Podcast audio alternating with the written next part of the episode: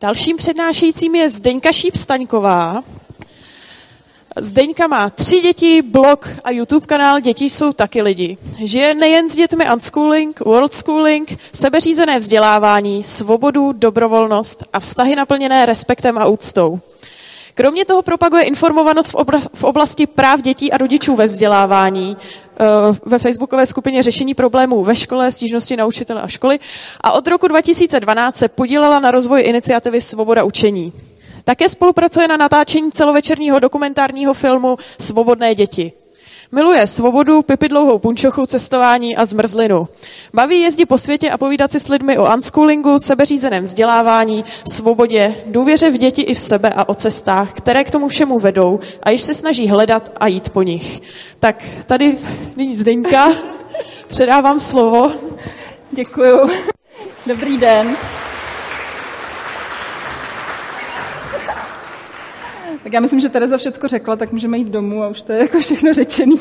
Já se eh, nejdřív omluvím tady za, nebo omluvím, nebudu se omlouvat za Astridku, protože je taky člověk, ale asi se nám nepodaří dodržet tu zásadu toho absolutního ticha, takže když se to nepovede, tak se omlouvám předem.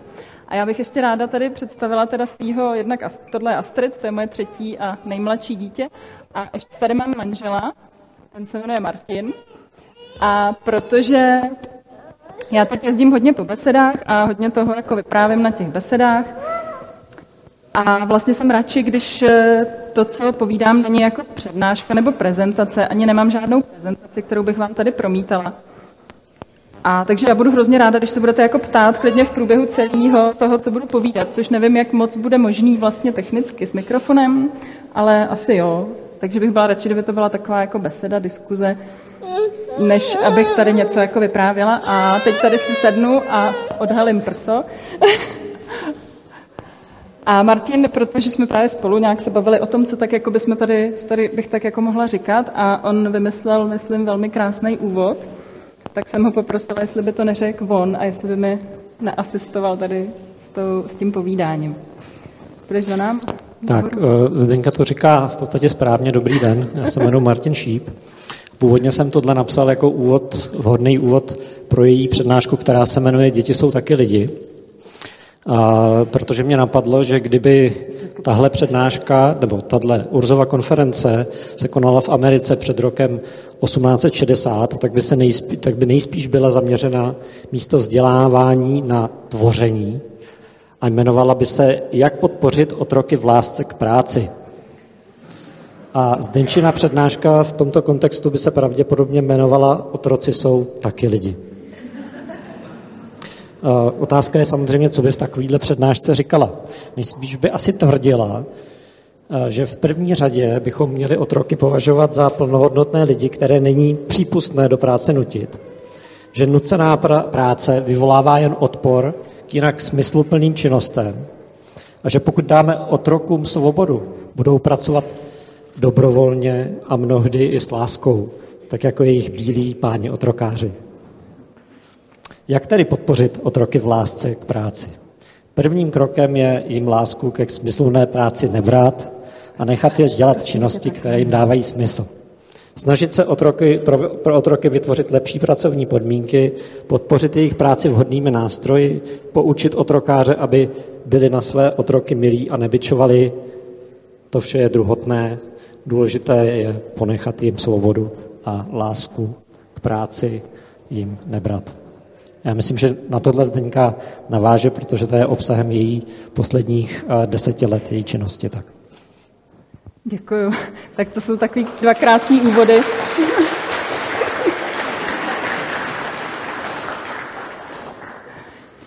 Tak jo, no a Tereza mě představila, Martin tak nějak jako schrnul to, o čem vlastně celých těch deset let mluvím. Já teda mám ten blog, který se jmenuje Děti jsou taky lidi. A od toho roku 2012 jsem byla součástí iniciativy Svoboda učení, která teďka je v takovém jako eh, velkém útlumu. Nicméně ta práce, kterou odvedla ta iniciativa, si myslím, pořád trvá a navazuje na ní spousta dalších iniciativ. No a jak jsem říkala, já budu hrozně ráda, když se budete ptát, když potom odejdete s tím, pro co jste si přišli, tak já budu něco povídat a vy klidně se hlašte, když budete se chtít na něco zeptat. A Tereza za váma asi přijde s mikrofonem. Takže já mám ty tři děti. No. Nejstaršímu synovi je 19 a nastupuje teďka na vysokou školu, protože ten chodil, nebo protože, prostě on chodil celý život do školy.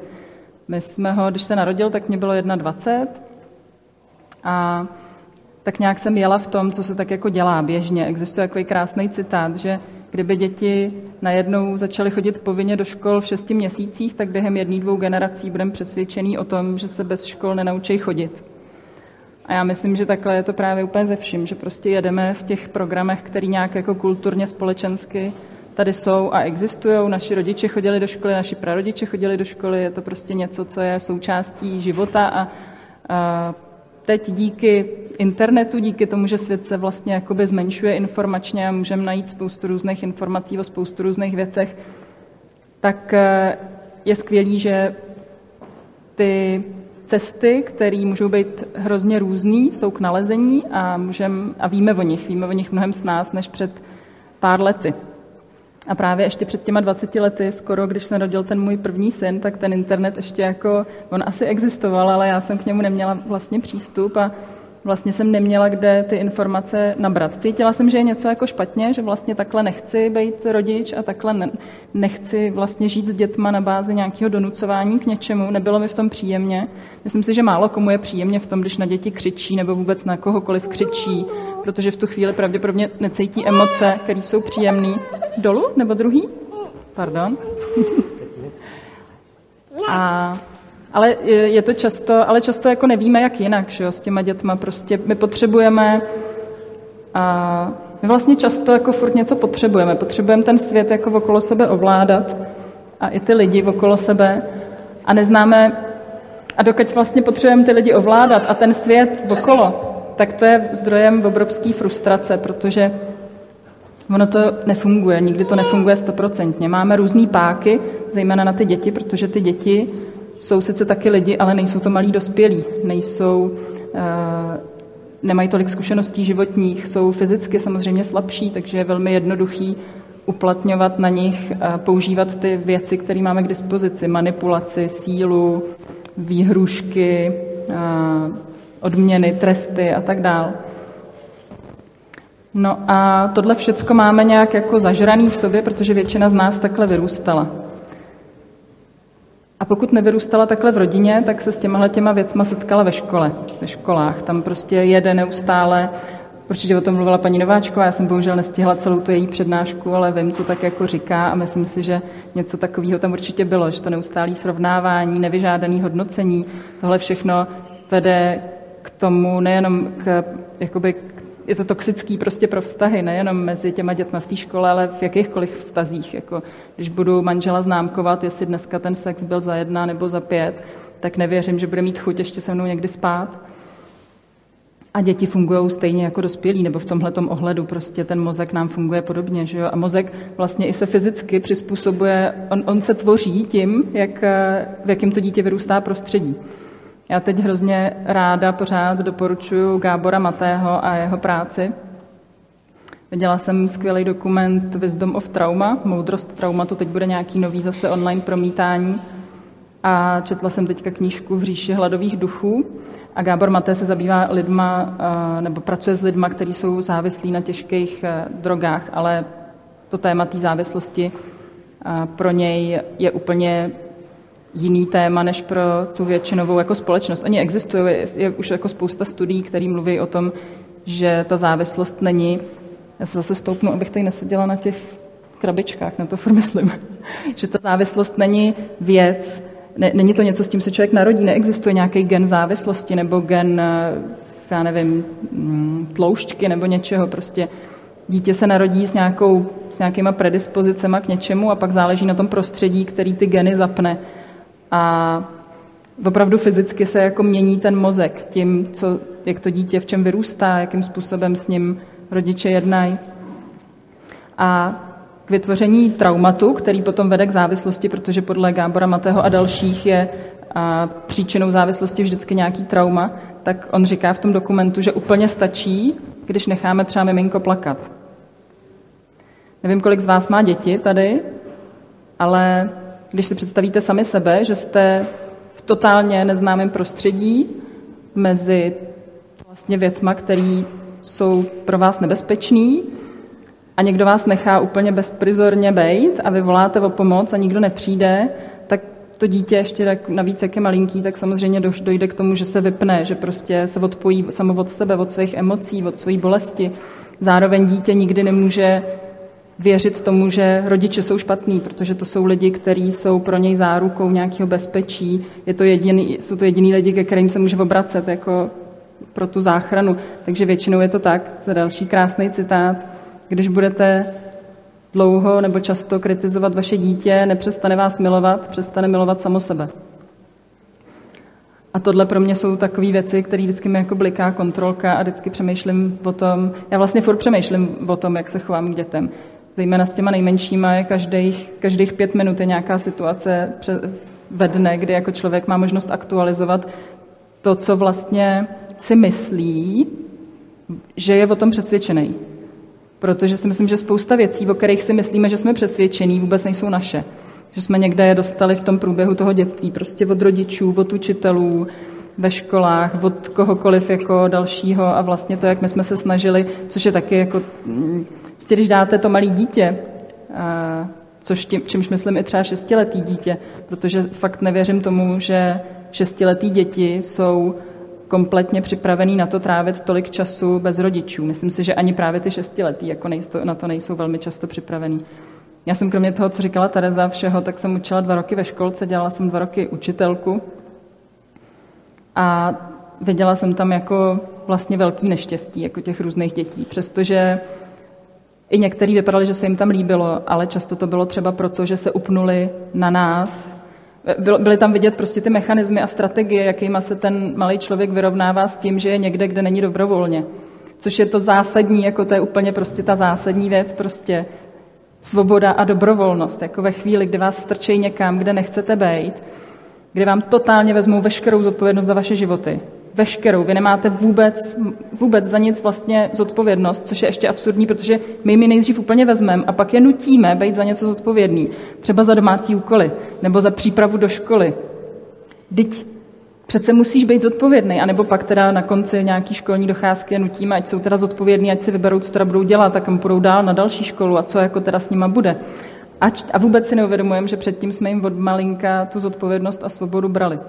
Já to vnímám tak, že dítě se jako narodí, je to moje rozhodnutí, že jsem ho přivedla na svět, narodí se a je svobodný a je prostě úplně naprosto v pořádku, dokud ho ty dospělí nezačnou kazit a nezačnou mu tu svobodu brát.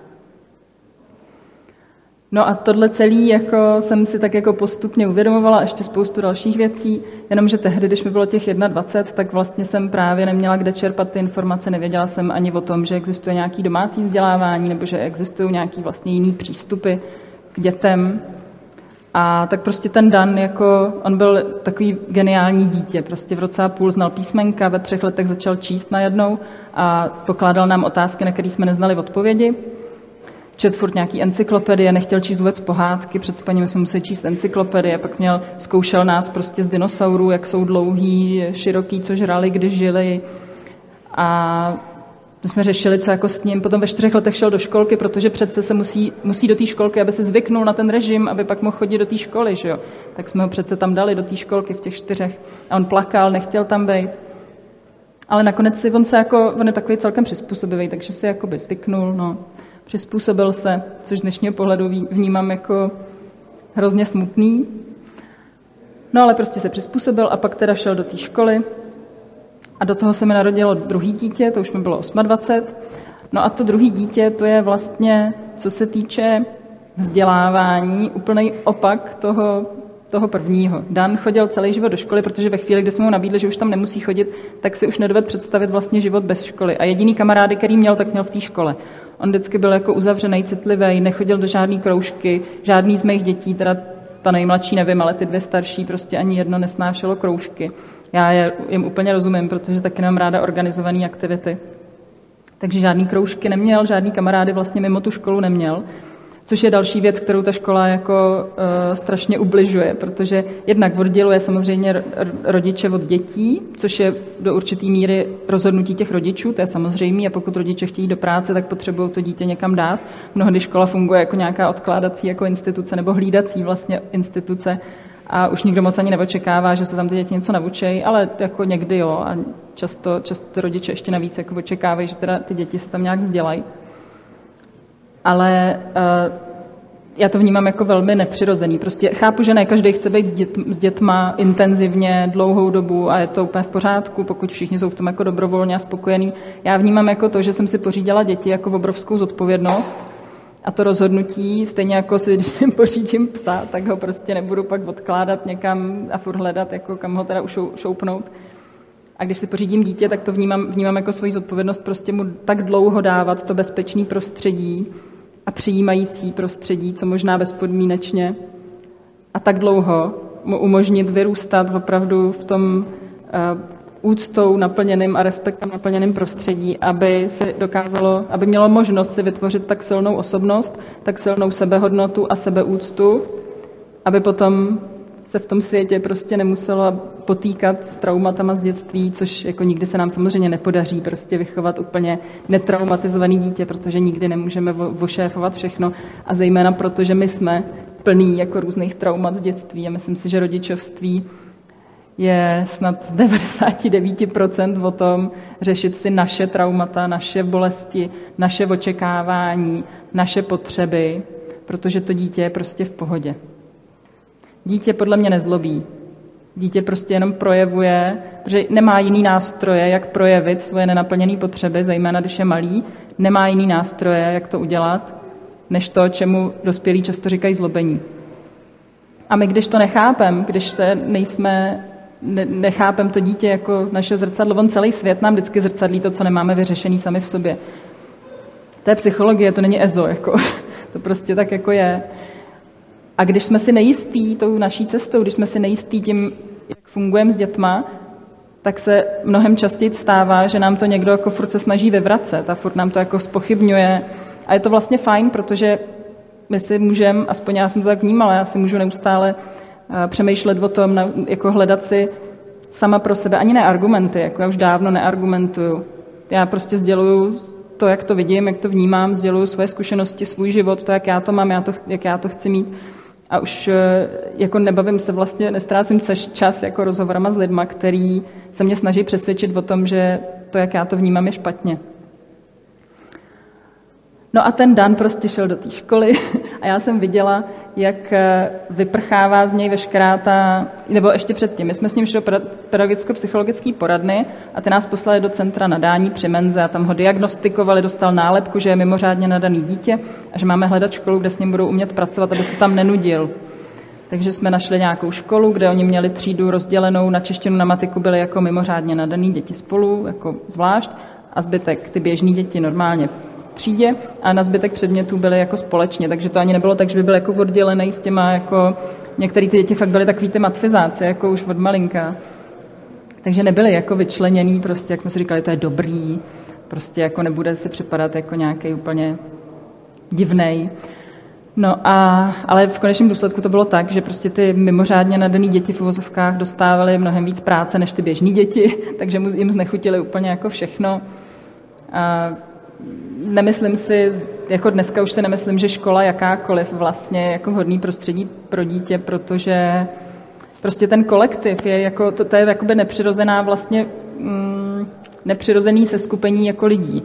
Já si fakt nemyslím, že kdyby jsme vyrůstali svobodně, že si budeme svobodně vytvářet nějaký takovýhle jako velký skupiny, jo, jako svobodný školy fajn, ale ani pro mě dneska už jako ani ty svobodné školy už pro mě jako nejsou vlastně dostačující, protože pokud tam to dítě nechce vyloženě chodit a není tam jako vyloženě dobrovolně, svobodně. Moje dcera třeba nechce jako chodit do žádné školy, byť by byla sebe svobodnější, protože prostě to prostředí nevyhovuje. A jsou děti, které jsou introvertní třeba, jsou, jako každý jsme vlastně nějaký individualita, jako extrovertů opravdu takových, kterým by bylo dobře ve velkých skupinách lidí, si myslím, že moc jako není, ale třeba se pletu. Možná jo ale moje děti to nejsou třeba. No a teď ta Lucinka se narodila, já jsem začala postupně jako měnit svůj život, protože jsem chtěla aby vlastně mi s ní bylo dobře, najednou to mateřství už jsem se jako užívala a chtěla jsem, aby ona mohla být se mnou tak dlouho, jak bude chtít a všude, kde jako bude chtít se mnou být.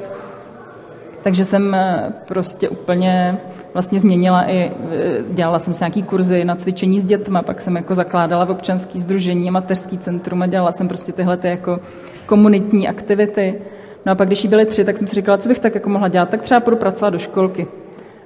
A ona by tam mohla chodit se mnou a měla by tam ty kámoše a neměla jsem vůbec žádný pedagogický vzdělání, ale prostě jsem, stalo se, to asi nebudu celý vyprávět, protože by se, bych to říkala dlouho, ale stalo se, že prostě se to podařilo. Snažili jsme se dva roky ve státní jednotřídce vytvořit a respektující prostředí a co nejvíc svobodný, ale strašně jsme narazili jak u zřizovatele, což byla obec, kousek od Prahy, tak ale i u rodičů. Jako vlastně část rodičů stála za náma, my jsme to furt se snažili jako vysvětlovat, jako co si myslíme, že je dobrý a proč, ale většina rodičů za náma chodila se stěžovat a nejen za náma, ale i za zřizovatelem. Pak na nás poslali Českou školní inspekci, přijela na udání a ty stížnosti byly, že děti s nima doma diskutují a že to jako že vlastně narušujeme jako výchovu, kterou oni mají doma. Většinou byly fakt jako z autoritativních prostě prostředí ty děti. Nebo že uh, najednou doma vstávají od stolu, když ještě všichni nedojedí a že to mají z té školky, protože my je tam nenutíme sedět u stolu, než všichni ostatní nedojedí.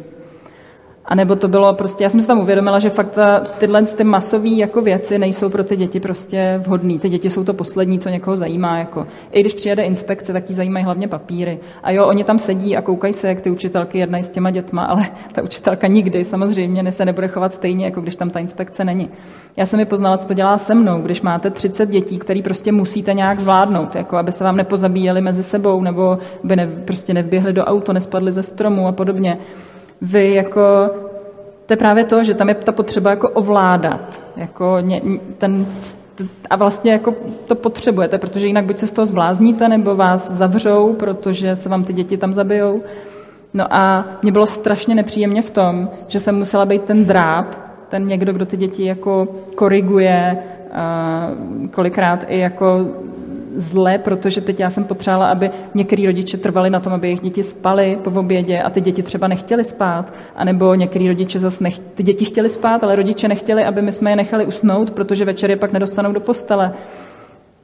A prostě tam bylo miliarda jako těchto těch věcí, který, eh, kdy jsem pochopila, že v tomhle systému prostě být nechci.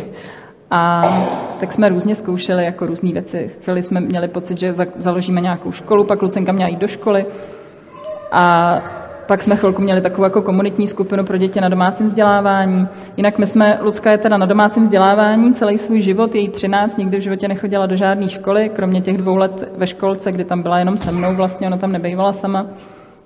Ale nikdy v životě se nic neučila jako školního, prostě tak, jak má většina lidí má představu.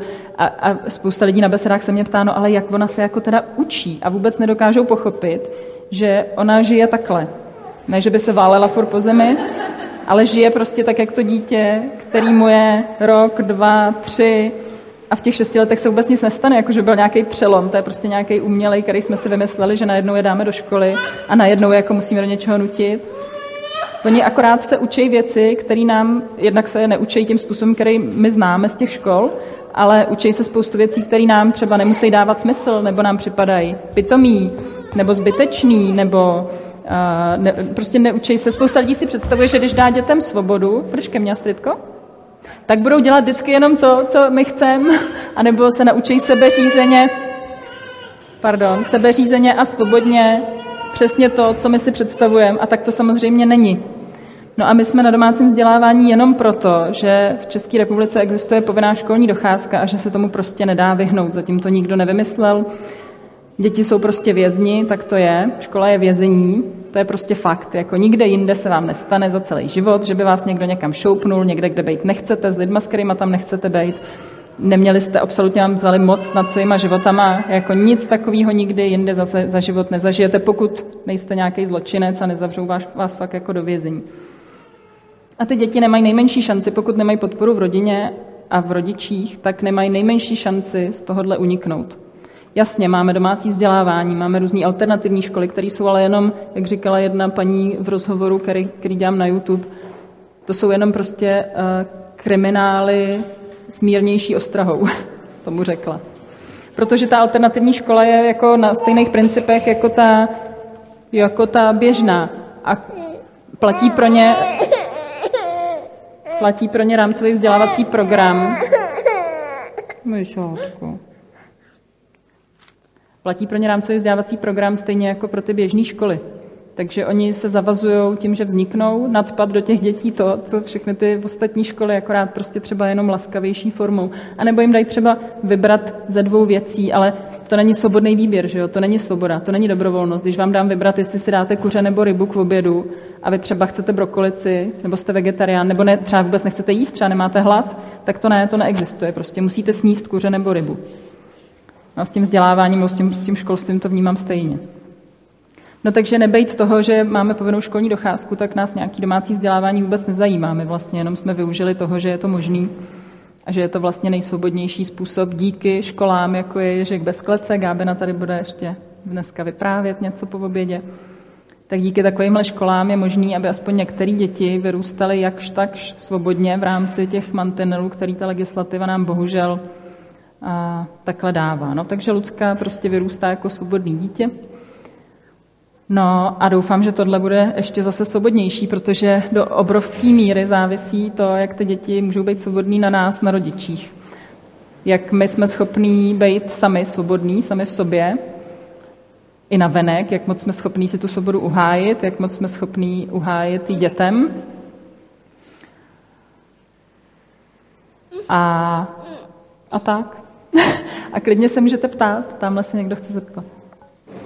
Donesu mikrofon, moment. A prosím tě, nedělej to. Jo.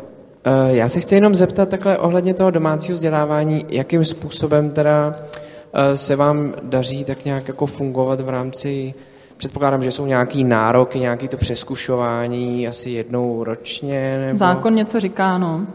A takže ně, něco takového vždycky musíte jednou ročně podstoupit, asi třeba se Lucka musí něco naučit, ne. to jako ne, nemusí. Já nepovažuji zákony za nějaký etalon morálky nebo něco takového, což možná se na tom shodneme, protože víme všichni, na jaký jsme konferenci. A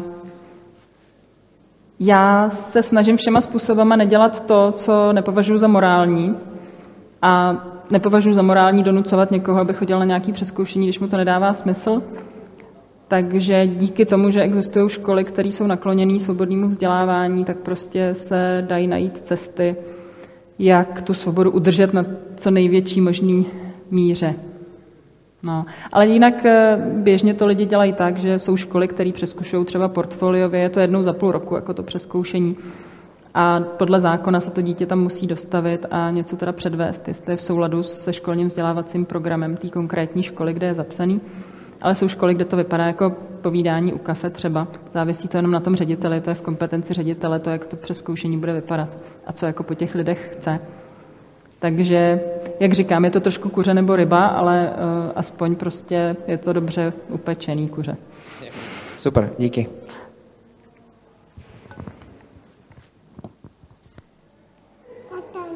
Tatínek je tamhle vzadu. Ještě někdo? Nic vás nezajímá? No.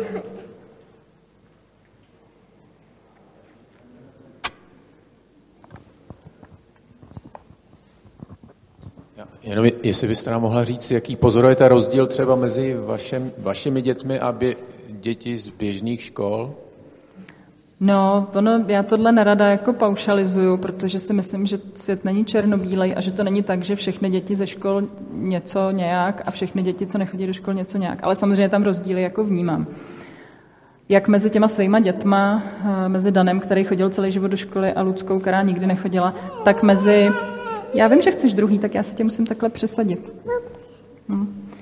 Tak mezi eh, těma dětma, který, eh, protože znám spoustu dětí, který do škol teda nechodí, Lucka má, sice nejlepší její kámoška je holčička nebo slečna, která chodí do úplně nejběžnější školy, jakou si dovedete představit a má fakt jako doma prostě celkem vojnu a učí se a dělá úkoly a tak. A oni jsou nejlepší kámošky a vlastně jim tohle vůbec nepřekáží, což je zajímavý. Ale pak má další nejlepší kámošky a ty jsou teda domácím vzdělávání tohohle toho jako svobodného typu.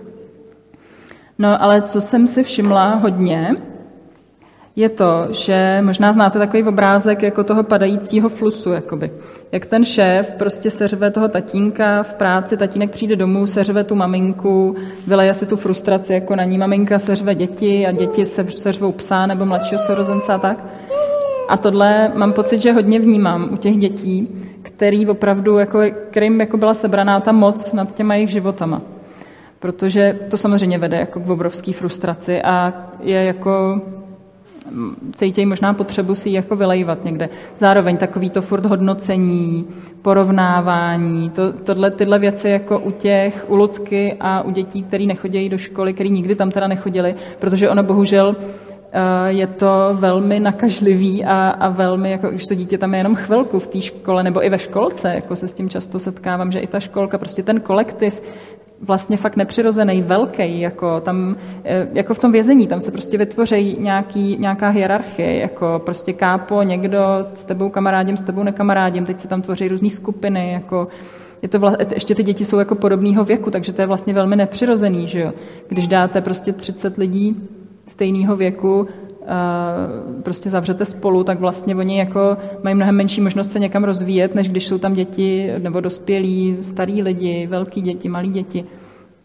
To je úplně jiná jako, uh, dynamika potom.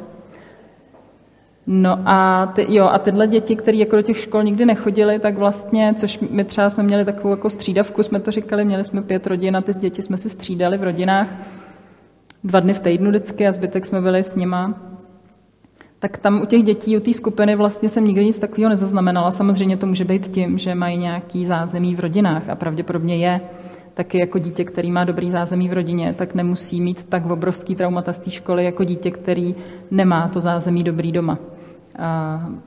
Když eh, vlastně ten rodič, což byl třeba můj případ, jako moje matka, když jsem byla hodná holčička, dělala jsem, chovala jsem se tak, jak ona si představovala, tak to bylo v pořádku a měla mě ráda, ale když ne, tak to bylo jako špatný. Takže já jsem si pak prostě do 30 let myslela, že jsem špatná, rozbitá, porouchaná, že vlastně vůbec jako, co tady jako dělám, vůbec nestojím za nic, jako, vůbec nejsem jako plnohodnotný člověk protože neobstojím jako v tom systému, kde teda všichni jako vlastně nějak jsem si myslela, že obstojí. Až potom v dospělosti jsem začala poznávat, že lidi jsou fakt různý a že to není tak, jakože, ale to, že vy musíte i jako udržet nějakou tvář že jo, v té škole, to, nebo musíte, prostě je to, vede to k tomu, jako, že prostě schováváte zv, tu svoji zranitelnost a svoji bolest, protože to je nebezpečný. No a prostě tyhle ty děti jako mm, svobodný, když je tak nazvu, tak, tak tam tyhle ty tendence tolik nevnímám. No jestli jsem odpověděla na otázku. A taky e, nestrácejí vnitřní motivaci, to je, myslím, hodně důležitý. To je, myslím, hodně důležitý. Prosím? No, no. a, což je, myslím, hodně důležitý a je to něco, co vlastně bychom si jako přáli pro ty děti. A Středko, fakt mi to neulehčuješ dneska. protože právě ty děti vlastně vždycky cítily zodpovědnost za svoje životy a vlastně i e, nemají takovou tu mentalitu oběti, co má hodně lidí, kdy všichni, vždycky někdo může za naše posrané životy, se říká. A vždycky někdo může za to, že mně se něco stalo jako špatného. A to tyhle ty děti, protože vlastně tu zodpovědnost vědí, že je vždycky na nich, takže vlastně oni jako i, myslím si, že málo kdy pak vyčítají, pokud skutečně se rodičům podaří jako nechat je vyrůstat svobodně, tak málo kdy v dospělosti vyčítají rodičům, že je do něčeho třeba nenutili. Protože to je taky bývá jako častá otázka, co když mi to dítě vyčte, že jsem ho do ničeho nenutila. Jak by vám to mohlo vyčíst, když to dítě od malička ví, že zodpovědnost za jeho život je jeho? Tak jako nevidím způsob, nebo proč by vám to jako vyčítalo, když prostě vy nejste ten, kdo je zodpovědný za jeho rozhodnutí. Tak já bych se tě ráda zeptala, ty už jsem mluvila o ty střídavce. Eh, pokud nějakcí rodiče by rádi vychovávali děti jako ty, jestli pro ně máš nějaký rady, protože ne pro každou rodinu je jednoduchý si to zorganizovat, to, aby pořád vlastně s těma dětma doma někdo byl, nebo jestli se s tím setkáváš v okolí, jestli jsou různé formy, eh, formy a tak různě, jak se to dá nastavit. Jo, jo. No formy, forem je tolik, kolik je rodin, jako, a, a je možný jako úplně všechno právě proto, že naštěstí tyhle věci nejsou v legislativě nějak ukotvený, takže vy, když máte dítě na domácím vzdělávání, tak musíte plnit to, co po vás chce paragraf 41 školského zákona, ale to je vlastně všecko. A to, jak si zorganizujete ten čas s tím dítětem nebo bez dítěte, to je úplně na vás. A lidi to dělají různě. Buď mají, vzniká spousta komunitních skupin, oni si často říkají školy, ale to ministerstvu školství samozřejmě se nelíbí, protože jenom ono může určovat, co to je škola. Takže to jsou jako skupiny pro děti na domácím vzdělávání a je jich spousta a teď jich vzniká ještě mnohem víc. Dneska ráno Martin právě našel, já jsem to zveřejňovala, že teďka je 4800 domácích školáků, loni jich bylo 3800, myslím, nějak tak jako ty čísla jsou. A já jsem teda očekávala mnohem větší nárůst a myslím si, že ještě větší nárůst bude právě kvůli covidu, rouškám, testování a tak dále. Velká spousta lidí, kteří teďka ty děti berou do domácího vzdělávání právě kvůli tomu a vznikají spousty různých iniciativ, které se vymezují proti státu a proti tomu, co ten stát nařizuje těm školám, jak to má vypadat a tak, což je sice fajn, ale bych ještě mnohem radši viděla, kdyby se vymezovali proti tomu, co se těm dětem ve školách děje, než jenom proti rouškám a testům. Já jsem třeba teďka dělala rozhovor se, s takovou jednou slečnou, Ště, Štěpánka Cimlová se jmenuje, a ona je učitelka a má na TikToku účet, kde má více jak 100 tisíc sledujících. Většinou jsou to eh, děti druhostupňový. A ona, protože učila někde na učňáku, a tak pak začala točit na TikTok videa o tom, co těm dětem se tam děje, jako za hrůzy a právě děje, dějí se jim tam strašlivé věci. Strašlivý, jako jestli si myslíte, že je to dneska lepší, než to bylo za nás, když jsme byli ve škole, vůbec ne. Já ještě právě mám skupinu řešení problémů ve škole, stížnosti na učitele a školy na Facebooku a tam taky řešíme úplně strašlivé věci. Je to opravdu, je to prostě hrozný. Jako, je to hrozný. no a ty jsi se ale ptala na to, jakým způsobem to jako lidi řeší. No tak řeší to prostě fakt jako různě. No. Buď třeba otec chodí do práce, maminka je jako s dětma, nebo se střídají, mají třeba půl úvazky, nebo hodně lidí. Vlastně skoro nikdy to není tak, že by se lidi rozhodli, že děti nemusí chodit do školy a ty rodiče vůbec nic nezměnili a zůstane to tak a já chodím furt do té stejné práce. Jako samozřejmě život je prostě o prioritách, takže když tohle považuji za důležitý, tak přizpůsobím tomu nějaký jiný věci. Spousta lidí změnilo, změní práci, třeba se ji přestěhují, nebo cestují s dětma hodně. Těch možností je prostě spousta. Jako je to jenom fakt na tom, co člověk považuje za důležitý a jestli, si, jestli se oprostí od toho právě myšlení té oběti, že jako něco musí, protože ve skutečnosti nemusíme nic vlastně. A jenom pak nesem ty následky. No. Tamhle je otaz, dotaz vzadu. Jo. Ahoj Zdení. Ahoj. Jo, je to slyšet, jo, trošku.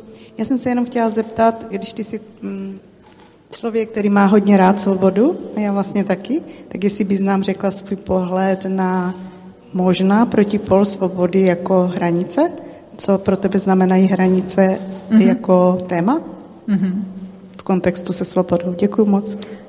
No, to je, to je jako strašně vlastně taky široký téma. A právě já o tom jako hodně píšu a natáčím na ten YouTube kanál, máme tam s kamarádkou, terapeutkou i takovou sérii Rodiče jsou taky lidi, kde se snažíme právě tyhle ty různý, jako je tam jeden díl hranice, že, kde se snažíme tyhle ty různé věci jako pojmout a pomoct těm lidem v tom, aby se sami v sobě jakoby vyznali v tom. No a právě to je ono, jako já si myslím, že tyhle věci si každý musí vyřešit sám v sobě, jakože Často se mě lidi ptají, píšou třeba na Instagramu nebo prostě někde se ptají se mě, jako co mají dělat, jak mají něco udělat, jak mají třeba dítě jako k něčemu donutit, nebo prostě jestli vlastně je v pořádku, když ho donutí k tomuhle, nebo jestli je v pořádku, když ho donutí k tomuhle. Teď byla aféra s čištěním zubů, možná jste zaznamenali. prostě úplně šílená aféra, jako jo. Protože jsem radila, že vlastně si každý musí vyřešit sám, jestli chce to dítě donutit jako do čištění zubů nebo ne. No a každý má tu hranici právě jinde, třeba v těchto těch věcech. Že jo? Já některé situace opravdu, které považuji za, za, za pro sebe důležitý, je taky dobrý si to jako přeformátovat tak, že když to dítě čapnu a nenechám ho vběhnout pod auto, tak to dělám kvůli sobě. Nedělám to kvůli tomu dítěti.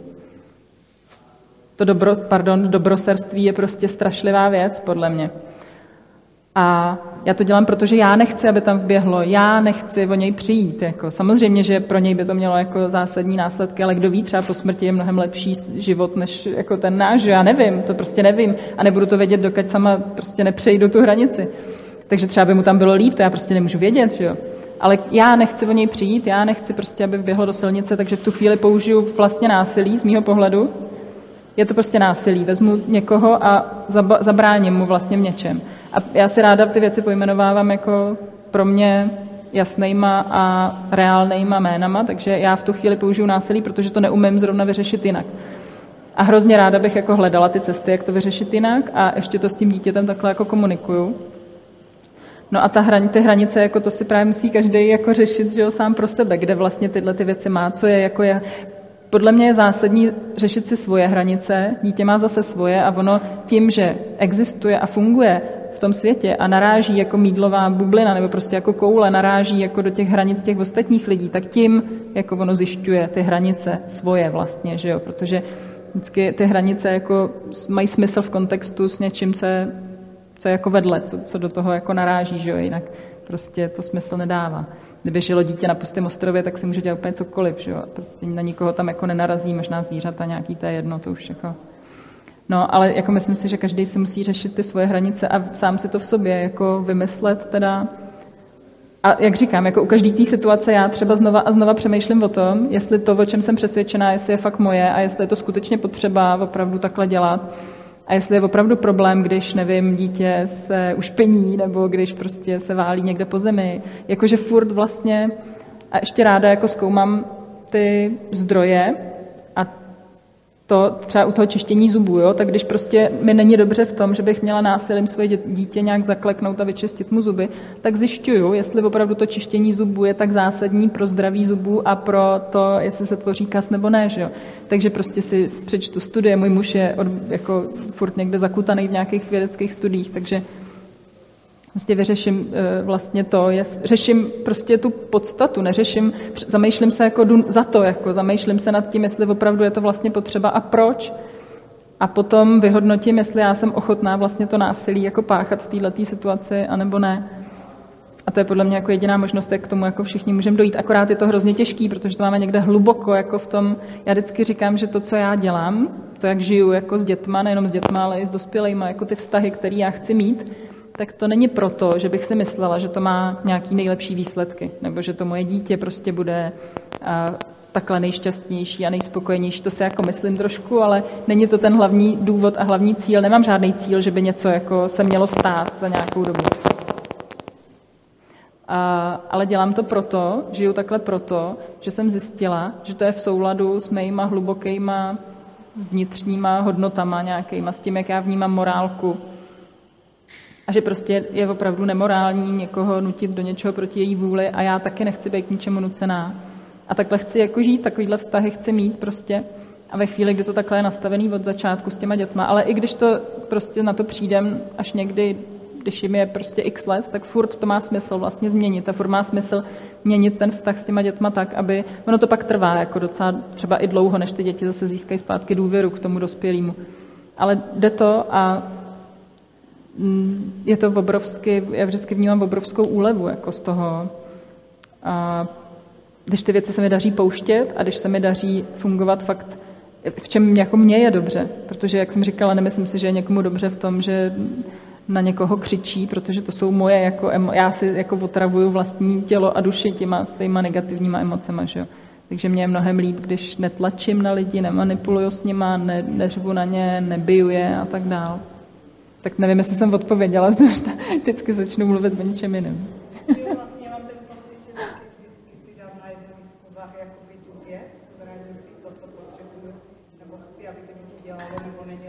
dospělý, nebo někdo jiný. A na druhou si dám ten dobrý vztah k němu. Ano. A jestli mi to stojí za ten dobrý vztah, ten jakoby narušovat ten dobrý vztah, a tam ta věc, jo. třeba to čištění zubů, jestli mi stojí za to, že naruším teda ten dobrý jo. vztah s tím jo. dítětem nebo s někým jiným. Jo, no, to, a to ještě, pouto, tu lásku, ano, ano a ještě nejenom o vztah jde, ale i o to, eh, o vlastně o emocionální a psychický zdraví toho dítěte. Protože ve chvíli, kdy já na něm páchám to násilí, takhle, tak je, co se stane, že úplně logicky, prostě ztratí důvěru v rodiče, naruší se tím ten vztah, samozřejmě. Když mě bude můj muž nutit do sexu každý večer nebo prostě jednou za týden, bude se mi chtít jako někdy ještě souložit? Možná, že vůbec ne, že jo? Možná prostě... no, a tak, jako to, tak to je, jako ty děti nejsou jiný živočišný druh, že jo? ty jako emocionálně, psychicky fungují prostě stejně. A ještě vlastně je to o to horší, že oni, ten jejich mozek se furt vyvíjí, rozvíjí a my ho vlastně opravdu fyzicky tím tvarujeme, jako ty spoje, které ty, ty neurony mezi sebou vytvářejí, že jo, tak prostě opravdu se dělají na základě toho, v čem to dítě vyrůstá, v jakém psychickém prostě prostředí, tom eh, atmosféře a tak dále, jako. No. Jo. Děkuju. Já jsem se chtěla zeptat na ty technologie. My jsme to povídali tak teďka takhle veřejně, protože jako se svobodným vzděláváním s tím vším úplně souhlasíme, je to super a vlastně i jakoby v rámci technologií jsme se snažili o nějaký svobodnější přístup a máme teďka teda úplně malý miminko, ale k tomu ještě pětiletý dítě a tříletý a máme vlastně takovou zkušenost, jako, myslím si, že to úplně jako, nám to nejde to ustát, to, že vlastně ty děti uh, ve chvíli, kdy mají nějaký přístup k technologiím, tak jsou na nich úplně přilepený a um, moc je jakoby nezajímá to okolí. To znamená, že jsem si říkala, jestli ty podněty jsou třeba jako dostatečný, ale vlastně i aktivity, které normálně jako moc baví, uh, hraní si s kamarádama, cokoliv jiného, tak vlastně ve chvíli, kdy mají možnost přístup k těm technologiím, tak nejsou schopní se odlepit. A vlastně tomu staršímu je pět a tomu mladšímu jsou tři. A já jsem taky četla různé studie o tom, že vlastně u takhle malinkých dětí poškozuje mozek, pokud v těch, jako, pokud mají přístup v těch technologiích k něčemu, na co ještě ten mozek není připravený, tak vlastně je to jakoby pro ně moc a dějou se tam věci, které pro ně nejsou zdraví.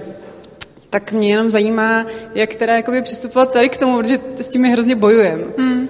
No, já myslím, že to je zase o tom, jak si to člověk sám jako vyhodnotí. Jo? Takže pokud to, to prostě neexistuje jako univerzální rada, já ti můžu tady něco, nebo vám můžu tady něco vykládat a já vlastně nemám potřebu jako argumentovat. Jo? Jestli, jestli vám dává smysl studie, že e, to poškozuje mozek, tak pravděpodobně budete chtít jako to omezovat. Jo? To bude mít zase nějaký důsledky. Ve chvíli, kdy děti mají něco omezený, tak samozřejmě jsou, v tom, jsou k tomu přilepený, protože zakázaný ovoce nejlíp chutná a vždycky najdou způsob, jak se k tomu dostat dřív nebo později, že jo, u kamarádů. To je o tom, že my nad nima nebudeme mít vždycky moc a jakmile tu moc jako nebudeme mít, tak oni budou dělat prostě to, co třeba, což je další věc, toxický zase pro vztah rodič-dítě, protože to dítě pak nám ztratí důvěru, protože ví, že dělá něco, co, o čem my si myslíme, že je špatný, takže nám to nebude říkat, nebude nám důvěřovat prostě, nebude, my se třeba nedozvíme věci, které bychom se jinak dozvěděli o něm.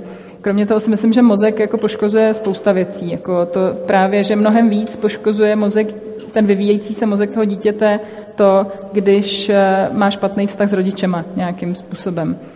Že eh, nevím, jo, samozřejmě, že nevíme, jak ty technologie působí na ten rozvíjící se mozek, to jako nevíme, protože technologie jsou tady s náma krátce a ty děti se narodily do světa úplně jiného než my.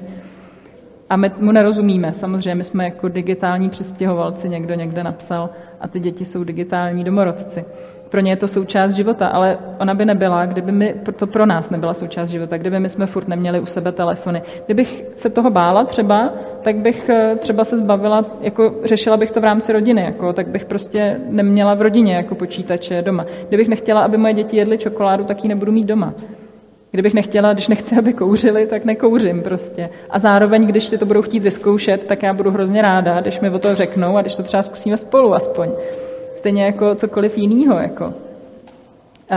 To, že to dítě se nebude bát, jako mi o těch věcech říkat, to, že nebude mít ostych přede mnou, ono nějaký pak třeba bude, jako to je naprosto přirozený, ale a to, že to dítě ví, že je přijímaný jakoby za všech okolností, ať udělá cokoliv, tak je naprosto podle mě zásadní pro to, aby právě nespadlo do nějaké závislosti. A co se děje s tím mozkem, prostě nevíme. A je to prostě na každém z nás, aby si vyhodnotil, studie se dají najít úplně na cokoliv. Pak jako cokoliv podle mě si vymyslíte, tak na to najdete studii a můžete si říct, tohle mi dává smysl a jsem s tímhle v souladu a takže to použiju pro svoje rozhodování o tom, jak jako s těma dětma to budu mít. A zase jsou to ty misky vach, jako jak říkala Táňa tady. Prostě vždycky řeším, jestli to samozřejmě si řeším jako svoje strachy, svoje obavy, to je ta jedna linie, kdy si zkoumám, jestli mi to dává smysl, to, co teda si takhle myslím a proč a, a z jakých eh, důvodů a, a jaký zdroje vlastně mě k tomu dovedly. a pak řeším, jaký, když se rozhodnu teda to násilí, což v tomhle ohledu prostě omezení nějaký je, vždycky násilí, tak jak, jestli to násilí vlastně mi stojí za to. Jestli to vyho- a to prostě každý si může vyhodnotit jinak a jsou situace, které některý lidi umějí řešit bez násilí a některý ne a prostě je, je to jenom o tom, jak se to jako ten člověk prostě rozhodne, omluví sám pro sebe. Nevím, já taky, jak, jak říkám, některé situace prostě řeším násilím, protože neumím vyřešit jinak. Hrozně ráda bych je řešila bez násilí, třeba to vběhnutí pod ty, ale jako dítě, děti nejsou sebevrazy, že jo, vždycky zase je nějaká příčina jako za tím chováním, který, který oni, eh, který, eh, jak se chovají, jako co dělají, vždycky je tam nějaká příčina. Že vždycky jako je lepší pro mě řešit tu příčinu a zamýšlet se nad tím, proč zrovna chce běhat do silnice, proč mi chce jako ukazovat, že nevím, může to být proto, že je to sranda, protože Astrid třeba to dělala, protože je to sranda, protože já jsem za ní běžela jako a říkala jsem, auto tam je, prostě něco a jí to přišlo srandovní, no tak tam prostě běhala. A těch příčin může být asi tak miliarda, že jo, různých, různých těch. A právě proto to rodičovství je tak super, protože fakt každý den je asi tisíc možností pro sebe rozvoj, jako to je se boží, jako se rodíš furt další terapeuty prostě. Nemusíš platit, no platit jako něco musíš, to jako není úplně levný mít děti, ale jako je to vlastně úplně furt jako neustálej, neustálej seberozvoj, no. Takže jako asi nedokážu vlastně poradit, jako nedokážu vlastně asi ti odpovědět nebo vám tak, jak jako mm, byste potřebovala, protože si to myslím musí fakt každý vyřešit jako v sobě. Tak ještě dva dotazy tady. Zkusíme nějak rychle. Dobrý den. Já bych se chtěl zeptat, jestli si myslíte, že každý rodiče jsou schopní poskytnout takhle eh, podnětné a respektující prostředí.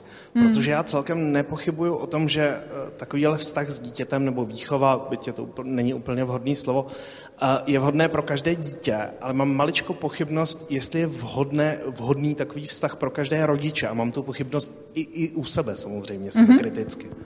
Já si myslím, že mám k tomu dvě věci. Jako za prvý si myslím, že není vůbec na mě nebo na komkoliv jiným, aby posuzoval nebo hodnotil, jestli někdo je schopný jako tomu dítě poskytnout nějaký jako podnětný prostředí. Myslím si, že jediný, kdo by to měl posuzovat, je to dítě a ten rodič. To je jedna věc. to je jedna věc. A druhá věc je, že si myslím, že to ano, že to je pro každého rodiče, pokud za jedný, za jedný podmínky, pokud je ochoten a schopen na sobě pracovat hrozně moc. Tak ještě poslední dotaz. Doufám taky, že už bude spíš kratší. Já jenom ještě jeden dotaz. Jestli jste se setkala s tím, že vlastně ty svobodné děti, jestli jsou, že jsou považovány za nevychované. Například, že třeba skáčou dospělým do řeči, nebo jestli jste obecně se setkala s nějakou záští vůči těm svobodným dětem? No? Ze záští se setkávám denně, ale myslím si, že to nepramení z toho, že by ty děti byly nějaký, ale vždycky to pramení z toho, že ten člověk má nějaký nevyřešený svoje věci. Jako. Takže fakt si nemyslím, že to, jak se, něk, jak se já chovám, je, nebo to, jak já reaguju na někoho, je vždycky moje, to jako nesouvisí celkem s tím člověkem. Ale uh, takhle. Já myslím si, že ve chvíli, kdy to dítě se chová jako z, vnějš, z vnějšího pohledu nevychovaně, to, co si pod tím asi tak jako všichni představíme, že třeba skáče do řeči a tak, tak zase to může mít asi tak milion příčin a nemyslím si, že je to důsledek jakože svobodný výchovy. A myslím si, že kdyby se nám podařilo skutečně to dítě nechat svobodně, jako od malinka a chovat se k němu s úctou, takže Samozřejmě do určitého věku toho pravděpodobně není schopno, protože není schopno odložit jako tu potřebu něco třeba říct nebo něco potom rodiči chtít. To je jako fyziologická věc, že jo? To prostě není, nejsme všichni lidi stejní a stejně tak děti, jak jsem říkala, nejsou malí dospělí a prostě nejsou v tom vývoji jako někde jinde než ty dospělí. Takže je naprosto pochopitelný, že prostě některé věci nejsou, některých nejsou schopný. Jako. A to nedává ale nám právo jako chovat se k ním s menší úctou než, než k dospělým. Že? A, takže buď to může být právě nevyzrálostí nějakou jako toho dítěte, ale e, ve chvíli, kdy ty děti se k ním chováme s nějakou úctou a vlastně stejně tak jako jako my vlastně první musíme mít úctu k těm dětem, my musíme jako být příklad, že jo, a pokud my někomu skáčem do řeči, tak to dítě to bude vnímat jako naprosto běžnou, běžnou komunikaci. Ve chvíli, kdy, a, a ty děti jsou jak hm, houby, oni vnímají úplně všechno, co se kolem nich děje, že jo, takže přejímají od nás věci, kterými vůbec o nich nevíme, že děláme nebo říkáme a je, proto je tak strašně důležitý podle mě pracovat na sobě a být, snažit se být tou nejlepší verzí sebe sama, aby, protože ty děti to vnímají a prostě úplně automaticky ty věci přejímají. A e, spíš si myslím, že to je jako nějaký, hmm, buď je to jako právě ta nevyzrálost toho dítěte, anebo to, že prostě, nevím, některé rodiny e, třeba nechodějí tak často s dětma mezi Eh, větší skupinu lidí, jo, nebo do nějakých míst, kde by vlastně se vyžadoval nějaký, vyžadovala nějaká etiketa prostě nebo něco. Ale samozřejmě, že tyhle ty svobodné děti nejsou, ne, oni nejsou jako bojácní, že jo, nejsou prostě, nemají ten ostych před těma dospělýma často, takže se k ním chovají prostě stejně jako třeba k jiným dětem, nebo baví se s nima jako s těma dospělejma. A já to nepovažuji za nějakou nevychovanost, já to považuji za projev jako přirozený prostě mm, dětství, nevím. Ježíš furt, jako furt mi chodí jako fakt, teďka kvůli tomu čištění zubů, jako to byl obrovský boom, jako neuvěřitelný nenávisti, jako to, to je jako já, vlastně mě to, dneska už mě to neudivuje, protože si myslím, že trošku jako tuším, odkud to pochází, že prostě nešťastný člověk prostě má potřebu jako Mm, nevím, jo, jako kdybych byla, když jsem šťastná a spokojená, tak proč bych někomu jako měla potřebu spát, že je idiot, nebo jako, že prostě dělá věci blbě, jo, jako nevidím důvod, prostě já si dělám svoje, on si dělá svoje, OK, nikdo nikomu nepácháme násilí, všechno je v pořádku. Eh, no takže jako v jednom kuse, ale jako spíš proto, že, to, eh, že nějak jako to dělám veřejně, ty věci, že tom mluvím. A, a Stýtko, já už půjdu za chvilku, jo? Půjdeme. Ale v osobním životě jako se mi to nestává a myslím si, že je to z velké části proto, že jsem jako ukotvená v tom už po těch x letech, po těch 20 letech rodičovství, že už tak nějak jako jsem si některýma věcma dost jistá sama v sobě, třeba tím, že ty hodnoty nějaký mám a vyznávám a na základě toho žiju, takže už se mi nestává, že by někdo jako takhle osobně se mě snažil o něčem přesvědčit nebo mě nějak jako... Ale online se to stává jako každý den. Tak jo, Zdenko, já ti moc děkuji za skvělou besedu. Děkuji i vám za dotazy.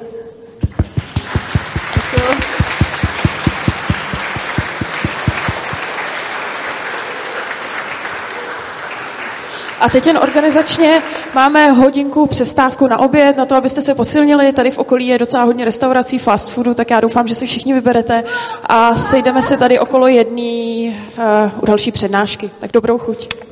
Děkujeme.